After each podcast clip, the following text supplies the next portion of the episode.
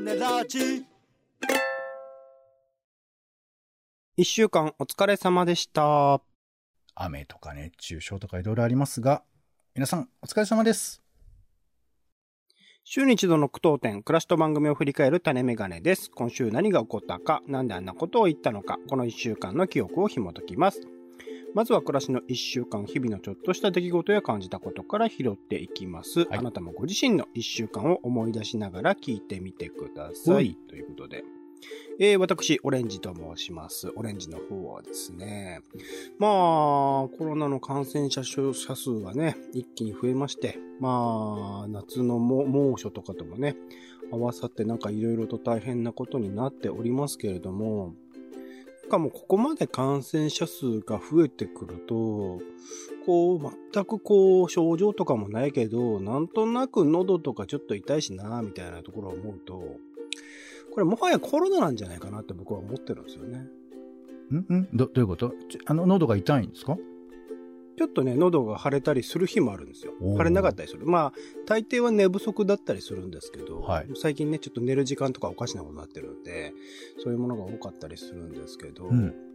まあ、全然、この、検査とかもね、あの、ほとんどしたことないので、コロナかどうか、コロナではないのかっていうのはわからない。しかも、まあ、症状的にそんなにね、悪化したこともないので、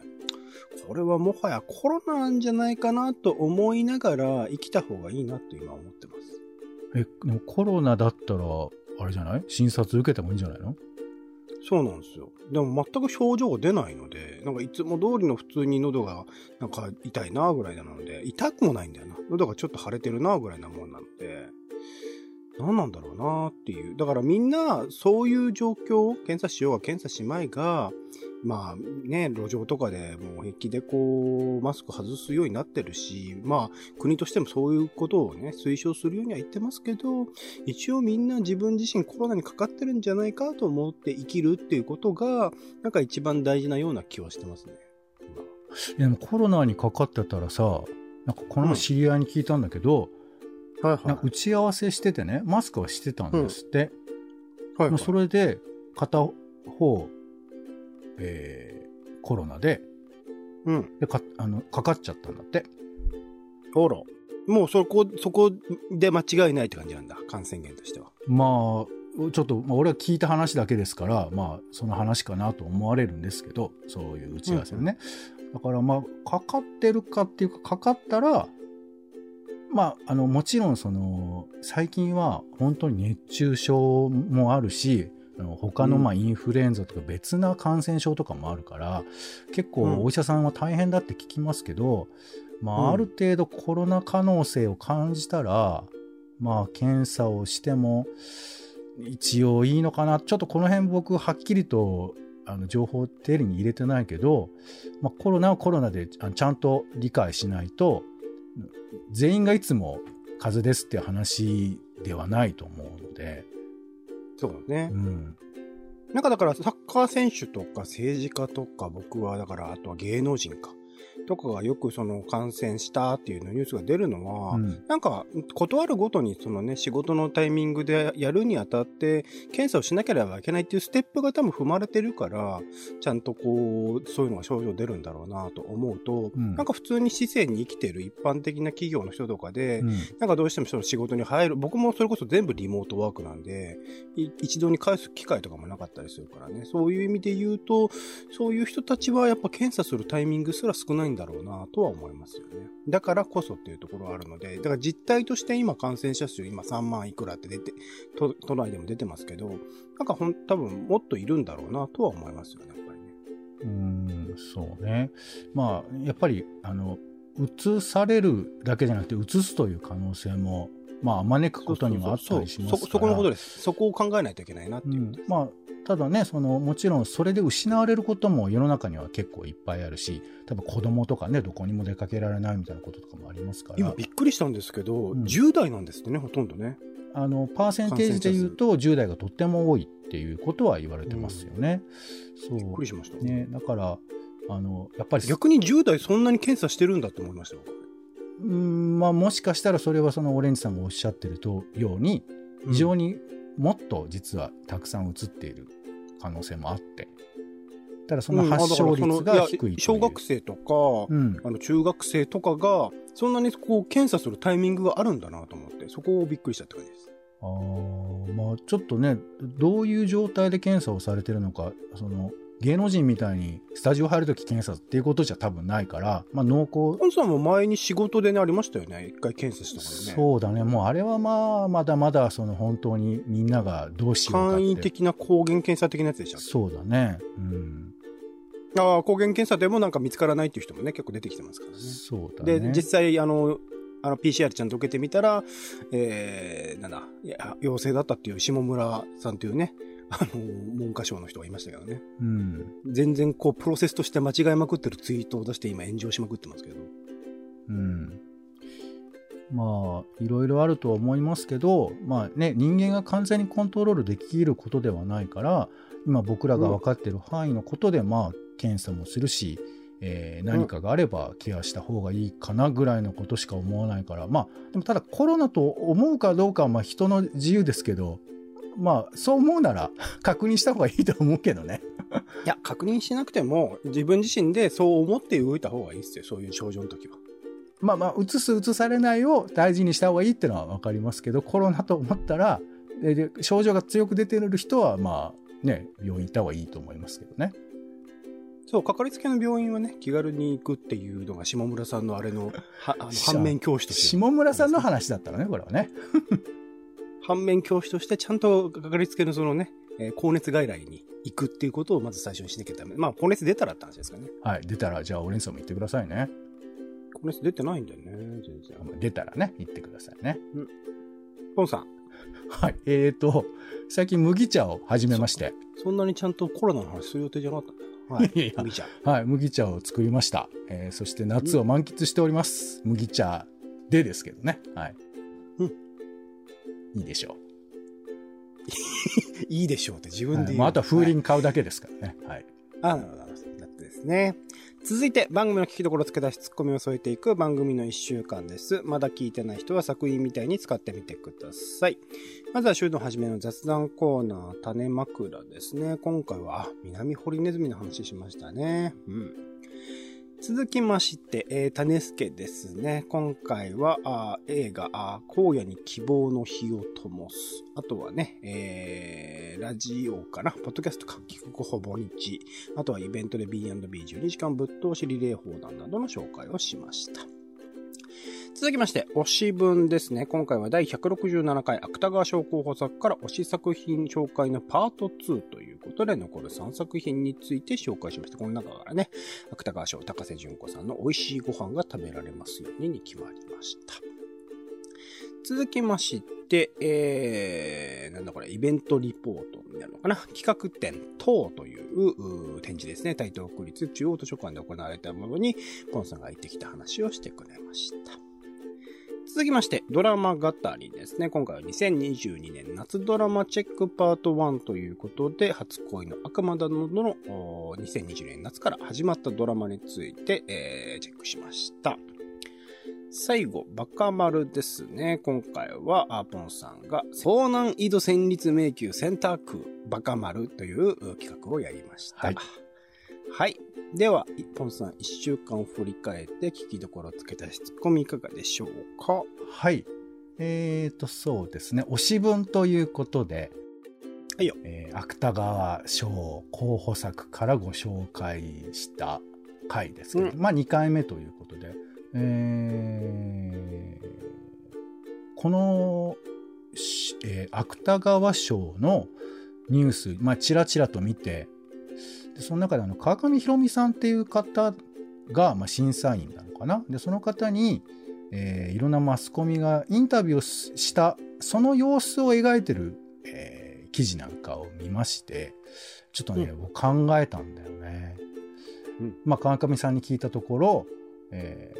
ー、まあこれ聞く側が、えー、女性が今回多かったですねとか女性が撮りましたねみたいな、ね、テレビ朝日の報道ステーションのね記者みたいな、そうそうそれでまあその部分だけ抜かれるのもちょっと川上さんは本意じゃないと思いますけど性別でくくるのは小説的ではない。私が芥川賞を受賞した時直木賞を受賞したのは、えー、これなんだっけ？野波朝さんか、うん、初めて両賞を女性が独占したそのことはその後何度もあった。大半が女性候補というのは珍しくもなくなり全員今回は全員が女性だったということで、まあ、これについて何かこう言うことが、まあ、小説的ではないみたいなことをおっしゃってて選考員としてコメントすることに違和感を覚えるということをおっしゃってましてでまさに僕あのこの回で男性とか女性のことまあ俺触れてたなと自分で思ってさ。僕だからどっちかというとそれをあえて触れないようにというか最初の方で多分候補が全員女性ですねみたいなことは一番最初に紹介したと思いますけど。そうですね。で川上さんのことは本当にそうだなと思ったりもしつつもまあななんていうか何かしらのことを読んでない立場で計測しようとするときになんかこういうまあ僕もことさらその女性がどうなんて話はしてるわけじゃないけどでもなんか定流にそういう部分が流れてたり傾向がどうだみたいなことを語ろうとしてたなと思ってででもやっぱ作品と向き合うってそういうことでもないなと思いつつでも多分外側の外側にいる人ってじゃあ何も言えないのかっていう意味合いでは何か語ろうと思うとそうなっちゃうのかななんて思ったりもして。だからその作品を見るってことは文学に限らずねなかなか真摯に向き合うことの正しさもあればまあ僕がどこかで思ってる下世話な部分もあるのかなと思って、まあ、ちょっといろんなこと考えましたね。はい。これ今回多分 NA の年森明さんとかって、この広報作になる前は、性別とかも多分明かしてなかったりする。まあ、あの、ペンネーム的にもね、どちらとも取れるような名前にもされていたりするから、そこら辺をなんかあえてこう発表するときに、女性とか男性とかって出さなくてもいいんだろうなとは思いますけどね。あれなんか新聞とかの報道で、なんか顔写真付きで多分出してくれとかって出版社とかに俺依頼して、それに従ってるような状況だから、なんかそこら辺でね、今ね、匿名名で活躍するミュージシャンとかも増えてたりするし、そういう、まあ、逆にそれがインボイスでなんか明らかになるとかいろんな問題はあったりするんだけれども、なんかあえてそこら辺って明らかにしないでもいい。少女漫画を描く男性も昔からいた、少年漫画を描く女性も昔からいたってそこら辺ってもう男女関係なくいろいろな作り手がいたっていうのが事実なので、この辺別にね、作り手側があえて出す必要もないし、それを詮索するのもなんかどうなんだろうなっていうことをちょっと思ってしまうので、そこら辺はなんか社会的にね、そういうふうにどんどんどんどん性別で何らかその作品を判断するみたいなのがなくなっていけばいいなっていう。でも、あの、バランスとして明らかに今は、特に映画業界とかは女性監督とか少なかったりするので、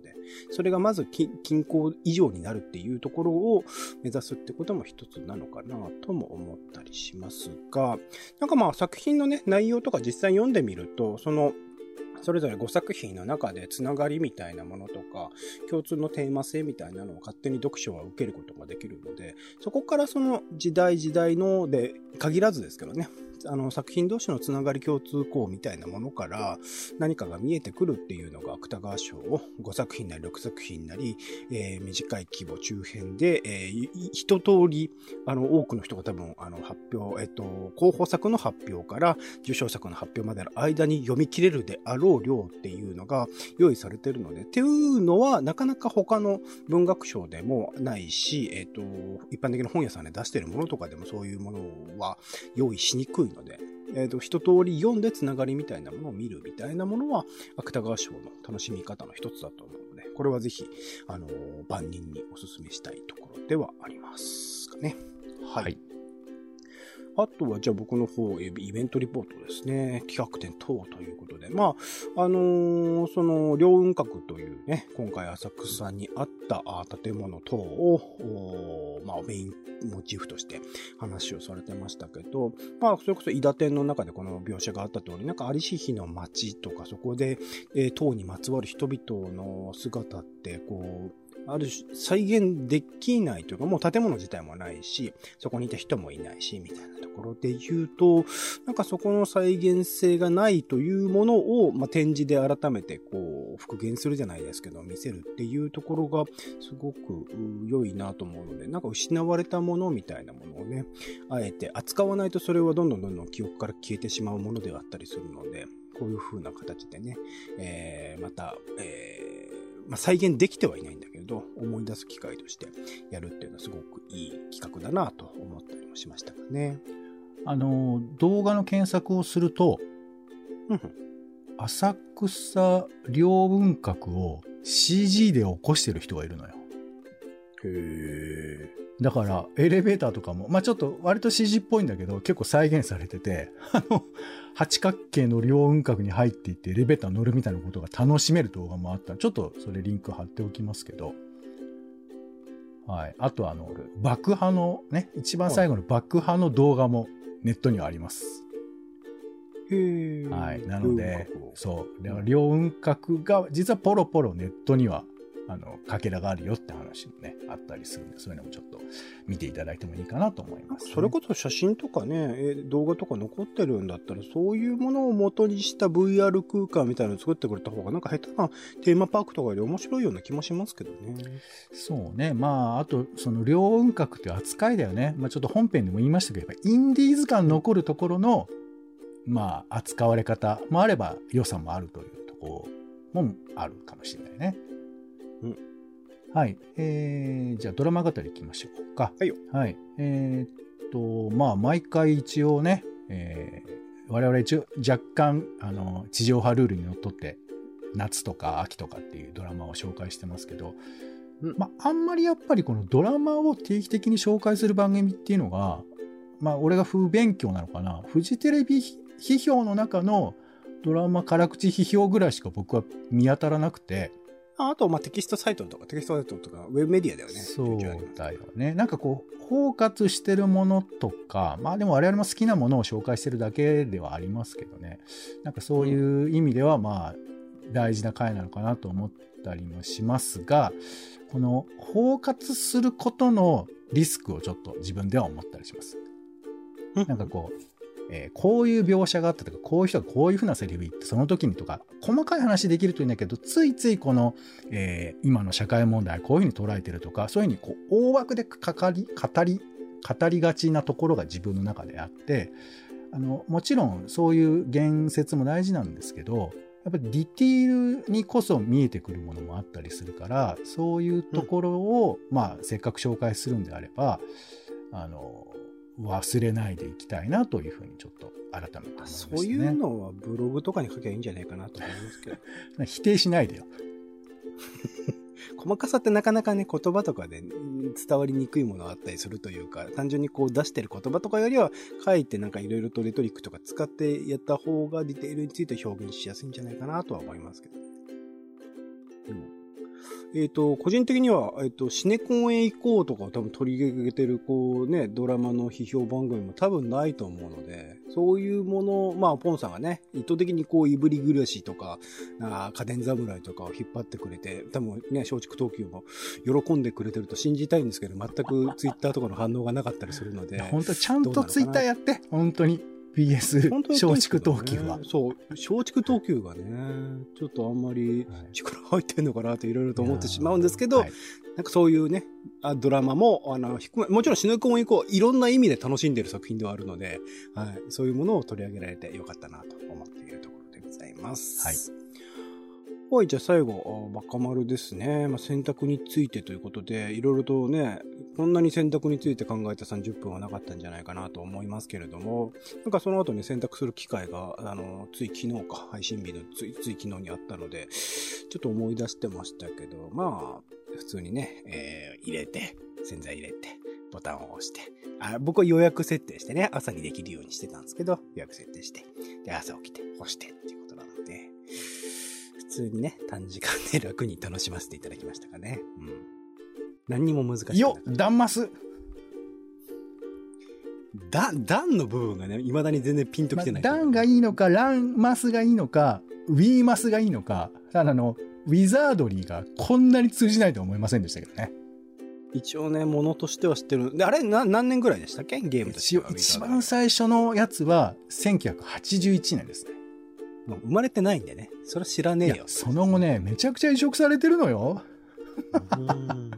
はい。まあ、あの、こういうね、ジェネレーションギャップも織り交ぜながら、あの、ぜひそこね、はいはい。あの、ポカンっていうのと、俺が必死に取りなそうとする状況をね、聞いていただきたいと思いますけども。うん。はい。はい。ありがとうございます。種ラジは Spotify や Podcast などでほぼ毎日配信中です。更新情報は Twitter でお知らせしています。お好きなサービスでの登録やフォローをお願いします。また、番組の感想やあなたが気になっている種の話もお待ちしております。公式サイト、種ラジ .com のお便りフォームから送ってください。Twitter でハッシュタグ種ラジ、ハッシュタグカタカナで種ラジで投稿いただくのも大歓迎です。それでは、あー種ラジ今週の一曲、オレンジの方から、星野源さんで異世界混合大舞踏会フィーチャリングお化けという曲ですね。まあ今までもドラえもんやらなんやら、あ想像とかもね、任天堂とかで、まあタイアップ曲というかね、えー何かしらあの一緒に、えー協力し合ってやる、プロモーションと言っていいのかな？まあそういう曲を、えー単純にそれ、そのなんかものに合わせた曲っていうだけじゃなくて、やっぱり星野源さんなりの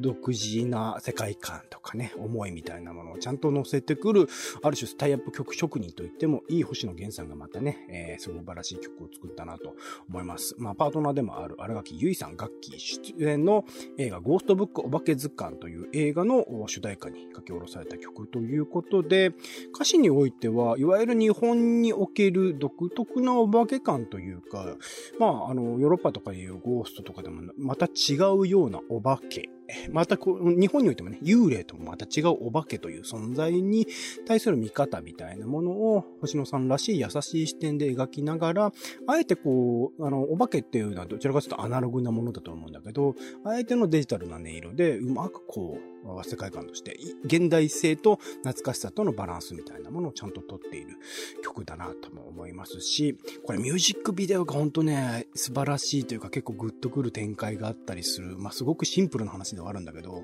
あの、絵柄とか含めてね、お化けとかの描写とかも含めて可愛らしい感じがあって、こののび太くん風のね、星野源さんを投影したらしいんですけど、そのキャラクターとお化けたちの交流をぜひぜひですね、ミュージックビデオを見てもらえるといいかなと思います。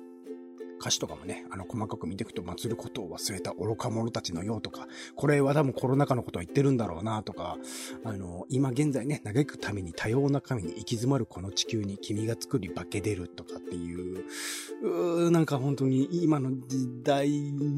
を踏まえつつ、でも普遍的な、あの、歌詞をちゃんと作ってるってところも含めて、星野源改めてすげえなと思う一曲でもありました。今週の一曲は星野源さんで異世界混合大舞踏会、えーフィーチャリングお化けです。はい。はい、種メガネ以上でございます。今週も一週間ありがとうございました。お相手はオレンジと、時々水を飲み、調子が悪くなったら、どうぞ皆さんお医者さんに行ってください。ポンでした。種ラジ、まただ。